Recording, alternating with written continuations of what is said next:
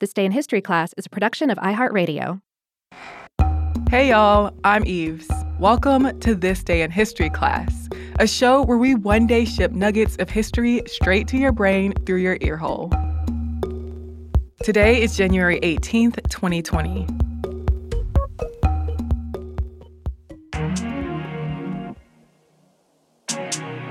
The day was January 18th, 1983.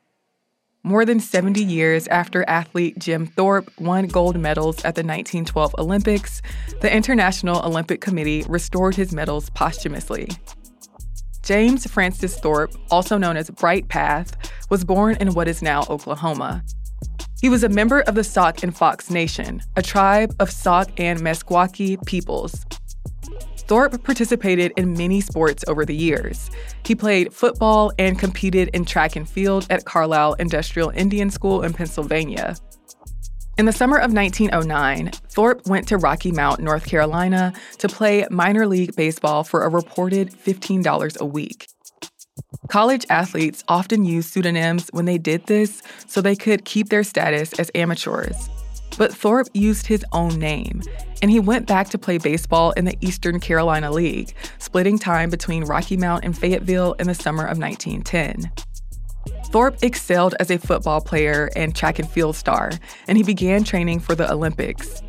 In 1912, he headed to Stockholm, Sweden for the Summer Olympics, chosen for the pentathlon and decathlon teams. He won gold medals in both events. Later that year, he returned to Carlisle to play football. His victories had gained him more fame, and he noted disliking all the attention. But all the positive attention soon turned into negative press.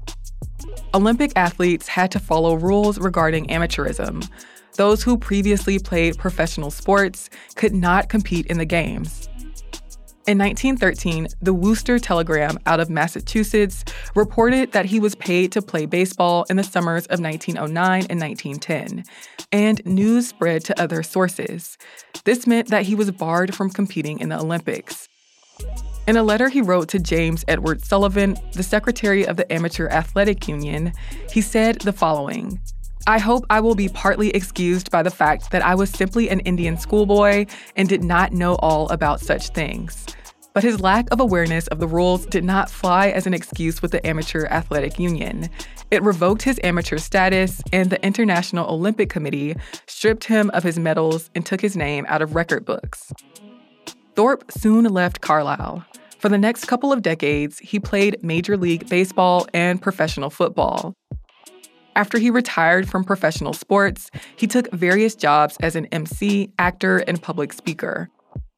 In 1943, the Oklahoma legislature adopted a resolution that the AAU be petitioned to reinstate his records, and there were later calls for the restoration of his medals.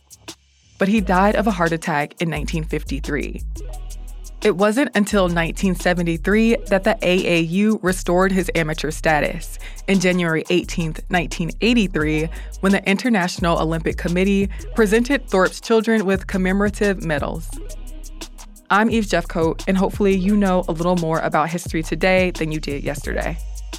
If there's something I missed in the show today, you can let us know at TDIHC Podcast on Twitter, Facebook, or Instagram. You can also email us at thisday at iheartmedia.com. Thank you for listening to today's episode. We'll see you again tomorrow with another one.